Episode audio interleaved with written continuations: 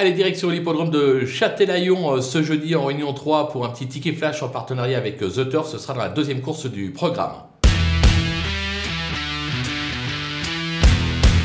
Dans cette épreuve, on va tenter un 2 sur 4. On va partir euh, du numéro 4, Indien de Fontaine. Euh, j'ai bien aimé euh, sa dernière tentative, une victoire à la clé. Et Eric Raffin lui a associé. Logiquement, le cheval devrait pouvoir répéter. Derrière, le numéro 3, Invincible Bourbon. C'est l'entraînement Garato qui marche sur l'eau actuellement. C'est un cheval qui est idéalement engagé au plafond des gains. voilà, il se montre parfois délicat, mais s'il trotte, il ne sera pas loin de la victoire. Raison pour laquelle on tente ces deux-là en 2 sur 4.